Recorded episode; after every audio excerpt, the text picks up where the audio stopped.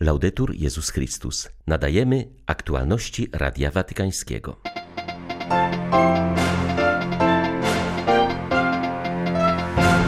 Poczucie przynależności do jednej ogólnoludzkiej społeczności jest rozbite. Trzeba zabiegać, aby odbudować jedno wielkie my, wielkie jak cała ludzkość. Apeluje papież w ogłoszonym dziś orędziu na Światowy Dzień Migranta i Uchodźcy. Służba w gwardii to kształtowanie ducha, powiedział papież 34 nowym szwajcarskim gwardzistom, którzy składają dziś przysięgę. Pamiętajcie o tym, co Maryja uczyniła dla naszej ojczyzny, apeluje Franciszek do argentyńskich biskupów z okazji różańca o ustanie pandemii. 6 maja witają Państwa ksiądz Krzysztof Ołdakowski i Łukasz Sośniak. Zapraszamy na serwis informacyjny. Jesteśmy wezwani do zaangażowania się, żeby nie było już więcej murów, które nas oddzielają, aby nie było więcej innych, ale tylko jedno my, tak wielkie jak cała ludzkość. Te słowa znajdujemy w ogłoszonym dziś orędziu papieża na 107 Światowy Dzień Migranta i Uchodźcy. Jego temat brzmi ku stale rosnącemu my. Franciszek zauważa, że ta perspektywa była od początku obecna w stwórczym planie Boga. Ona również ukaże się w całej pełni na końcu czasów, kiedy Bóg będzie wszystkim we wszystkich. W centrum pomiędzy my na początku, a my na końcu znajduje się tajemnica Chrystusa, który umarł i zmartwychwstał, aby wszyscy stanowili jedno, czyli byli jednym wielkim my. Ojciec Święty zwraca uwagę, że my, którego pragnie Bóg, jest dzisiaj rozbite i zranione. Kryzys pandemiczny pozwolił to jeszcze wyraźniej zobaczyć. Tymczasem wezwanie do tworzenia coraz większego my znajduje się u podstaw katolickości. Powszechność jest rzeczywistością, którą należy przyjmować i przeżywać w każdym czasie.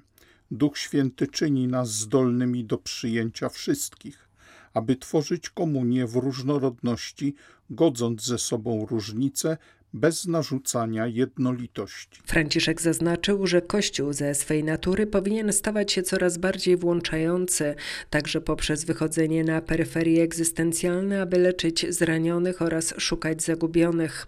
Wśród mieszkańców peryferii znajdujemy wielu migrantów i uchodźców, przesiedleńców i ofiary handlu ludźmi, którym Pan chce objawić swą miłość i obdarzyć zbawieniem poprzez twórcze zaangażowanie Kościoła i włączenie do niego.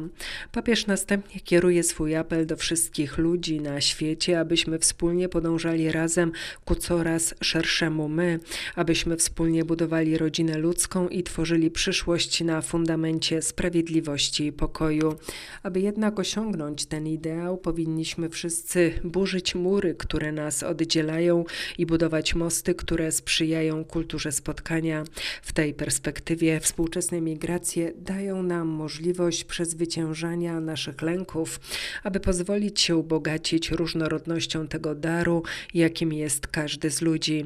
Franciszek mówi jasno, że jeśli tylko zechcemy, możemy przekształcić granice w uprzywilejowane miejsce spotkania. Podczas konferencji prasowej przybliżającej treść orędzia kardynał Michael Czerny, podsekretarz w sekcji do spraw migrantów i uchodźców w dykasterii do spraw integralnego rozwoju człowieka, zwrócił uwagę, że możemy odbudować rodzinę ludzką w całym jej pięknie, jeśli uznamy drugiego człowieka jako bogactwo, jako obdarzonego talentami, które czynią go niepowtarzalnie różnym od nas. Sara Tider, szefowa jezuickiej służby uchodźcom w Wielkiej Brytanii, uważa, że migranci w krajach, do których przybywają, są często spychani na margines. Polityka publiczna sprawia, że stają się bezdomni i zmarginalizowani, a przez to również z czasem stanowią obciążenie i zagrożenie. But despite this, Mimo to jest również nadzieja. Widzimy ją, gdy uchodźcy walczą o możliwość działania i odzyskują ją, tworząc wspólnoty, nawet gdy system azylowy przeszkadza w tworzeniu więzi międzyludzkich. Jesteśmy świadkami, jak wielu pozbawionych środków do życia azylantów angażuje się w wolontariat, aby wspierać innych. Pozbawienie możliwości uczestnictwa w społeczeństwie poprzez płatną pracę tworzą nowe możliwości, by wnieść swój dar i sens sensownie wykorzystać czas. Jedna z kobiet przebywających w areszcie dołączyła do grupy modlących się za ludzi, którzy mają zostać wydaleni. Modliliśmy się za wszystkich, nawet za funkcjonariuszy, wyjaśniła. Działając w solidarności między sobą i z innymi, dając dobro tam, gdzie go nie otrzymali, tacy uchodźcy pomagają budować wspólną przyszłość, szersze my, które nie odrzuca innych, ale walczy razem na wspólnej drodze ku sprawiedliwości. 34 nowych rekrutów Gwardii Szwajcarskiej składa dziś w Watykanie przysięgę. Odbywa się ona tradycyjnie 6 maja w rocznicę śmierci 147 gwardzistów, którzy oddali życie w obronie papieża podczas Sacco di Roma, kiedy to Rzym został najechany i rozgrabiony przez wojska Karola V. Z tej okazji papież Franciszek spotkał się z rekrutami i ich rodzinami. Rano msze w ich intencji odprawił w Bazylice Świętego Piotra watykański sekretarz stanu kardynał Pietro Parolin. Papież przypomniał, że armia, w której służą młodzi Szwajcarzy, jest przesiąknięta chlubną historią. Od czasu utworzenia gwardii wielu młodych mężczyzn z zaangażowaniem i wiernością wypełniało tę szczególną misję, którą wy kontynuujecie. Niektórzy z nich poświęcili życie, aby bronić papieża, przypomniał Franciszek, nawiązując do dzisiejszej rocznicy. Jak dobrze wiecie, służba w Gwardii Szwajcarskiej, choć ma charakter wojskowy, jest przede wszystkim służbą Ojcu Świętemu i Stolicy Apostolskiej dla dobra całego Kościoła. Jest więc godne podziwu, że młodzi ludzie decydują się poświęcić kilka lat swojego życia tej misji. Czasami Pan wzywa niektórych z Was do pójścia drogą kapłaństwa lub życia konsekrowanego, znajdując glebę dla powołania użyźnioną właśnie podczas służby w gwardii. Inni idą za powołaniem małżeńskim i zakładają rodzinę. Wraz z wami dziękuję Panu, który jest źródłem wszelkiego dobra, za różne dary i powołania, które wam powierzył. Modlę się, aby ci, którzy teraz rozpoczynają swoją posługę, odpowiedzieli w pełni na wezwanie Chrystusa, naśladując Go z wierną wielkodusznością. seguendolo con fedele generosità. Pamiętajcie o tym wszystkim, co Maryja uczyniła dla naszej ojczyzny, prosi papież argentyńskich biskupów w przededniu różańca o ustanie pandemii w tym kraju. W krótkim wideo przesłaniu Franciszek zauważa, że ta wspólna modlitwa wszystkich biskupów zbiega się w czasie z rozpoczęciem w przyszłą sobotę dziewięcioletnich przygotowań do 400-lecia sanktuarium w Lujan. Lujan to główne sanktuarium maryjne Argentyny, w którym czczona jest figurka Maryi Niepokalanej. Z jego powstaniem związany jest osobliwy cud. W 1630 roku figurka była transportowana na wozie zaprzęgniętym w woły. W pewnym momencie zwierzęta zatrzymały się nad brzegiem rzeki Luchan i w żaden sposób nie można ich było ruszyć z miejsca, aż do chwili, kiedy z wozu zdjęto figurkę Maryi. W ten sposób zrozumiano, że Matka Boża chce, aby jej wizerunek pozostał właśnie w tym miejscu. Zwracając się do argentyńskich biskupów, Franciszek wskazał na znaczenie dziewięcioletnich przygotowań do rocznicy tego cudu, który znaczy początek sanktuarium. Un camino jest to droga pamięci o tym, co Maryja Panna nam uczyniła, że chciała tam pozostać. Jest to droga pamięci o tak wielu latach pielgrzymek, poszukiwań, cudów synów i córek, którzy tam przychodzili, by zobaczyć Matkę.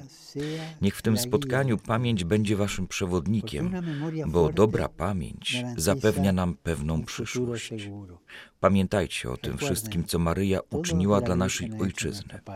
Pozwólcie, by ona wam towarzyszyła i bądźcie z nią na jej drodze. I acompáñela en su camino. Odkrywanie ciała, umysłu i duszy taki cel stawia sobie rozpoczynająca się dziś międzynarodowa konferencja poświęcona nowym horyzontom medycyny w świetle nowych odkryć i zdobyczy postępu technicznego. Zorganizowała ją papieska Rada Kultury i Fundacja Cura. Jak zauważa kardynał Gianfranco Ravasi, przewodniczący papieskiej Rady Kultury, potrzebę takiego całościowego podejścia do problemu zdrowia człowieka ukazała z całą mocą trwająca jeszcze pandemia. Zdaliśmy sobie z tego sprawę, zwłaszcza w czasie lockdownu, kiedy okazało się, że potrzebujemy nie tylko opracowania skutecznej szczepionki, która byłaby w stanie uchronić przed chorobą nasze ciało. Problemem okazała się również samotność, izolacja, zamknięcie w ograniczonej przestrzeni, wbrew naszemu instynktowi poszukiwania relacji, nie tylko wirtualnych, ale przede wszystkim bezpośrednich. W ten sposób zrozumieliśmy, że problem jest bardziej złożony, o wiele głębszy. I dlatego bardzo interesująca jest ta międzynarodowa konferencja, którą zorganizowaliśmy we współpracy przede wszystkim z amerykańskim światem akademickim. Dążymy bowiem do nawiązania dialogu między doświadczeniami, które bardzo się od siebie różnią. Stąd obecność nie tylko lekarzy i naukowców, ale również etyków i przedstawicieli religii, bo to naszym zdaniem ma dziś fundamentalne znaczenie. Dialog i konfrontacja.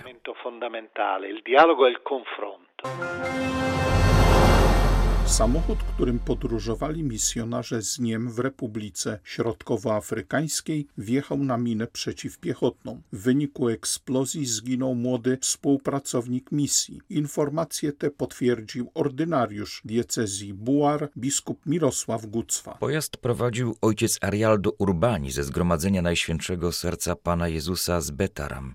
Jak poinformował biskup Gucwa, misjonarz tego dnia odwiedził szkołę prowadzoną przez kościół w wiosce Kolo. Tam jeden z jego współpracowników poprosił go o podwiezienie do szpitala znajdującego się w sąsiedniej miejscowości, w którym przebywała jego siostra. Ojciec Arialdo początkowo nie chciał się zgodzić, właśnie ze względu na niebezpieczeństwo związane z dużą ilością min na tej trasie, ale w końcu uległ namowom młodzieńca. Niestety po 10 kilometrach podróży samochód najechał na jedną z pułapek zastawionych przez rebeliantów. Młody człowiek, który poprosił o podwiezienie, zginął. Drugi współpracownik misji doznał lekkich obrażeń. Ojciec Arialdo jest w poważnym stanie, ale jego życiu nie grozi niebezpieczeństwo, powiedział polski biskup misyjny. Ordynariusz Buar zauważył, że eksplozja nie miała wielkiej mocy. Gdyby to była mina przeciwczołgowa, dodał, mielibyśmy trzy ofiary. Organizacje pro-life na Wyspach Brytyjskich planują zaskarżyć przepisy o pełnym finansowaniu usług aborcyjnych przez państwo na terenie Irlandii Północnej.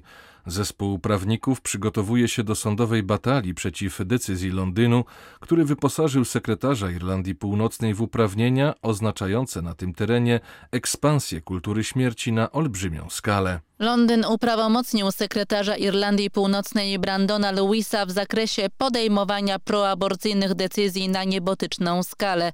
Jest to szeroko zakrojona kampania, która obejmuje stosowne kroki w dziedzinie służby zdrowia, wymiarze sprawiedliwości czy edukacji. O sprzeciw wobec tego procesu obrońcy życia apelują do mężczyzn i kobiet ze wszystkich środowisk politycznych. Liam Gibson ze Stowarzyszenia Ochrony Dzieci Nienarodzonych Nazywa ten krok haniebnym przejęciem władzy przez Westminster i mówi o niekonstytucyjnych przepisach, które dają sekretarzowi stanu uprawnienia do promowania aborcji w dowolny sposób, jaki uzna on za stosowny. Możliwa więc będzie na wzór Anglii i Walii obowiązkowa edukacja seksualna we wszystkich szkołach, Ponadto legalizacja aborcji dla nieletnich dziewcząt bez wiedzy ich rodziców. Podstawą zaskarżenia będzie stwierdzenie, że przepisy, w które Londyn wyposażył sekretarza Irlandii Północnej są prawnie poza jego kompetencjami. Dla Radia Watykańskiego Elżbieta Sobolewska-Farbotko, Radio Bobola, Londyn. Były to aktualności Radia Watykańskiego. Laudetur Jezus Chrystus.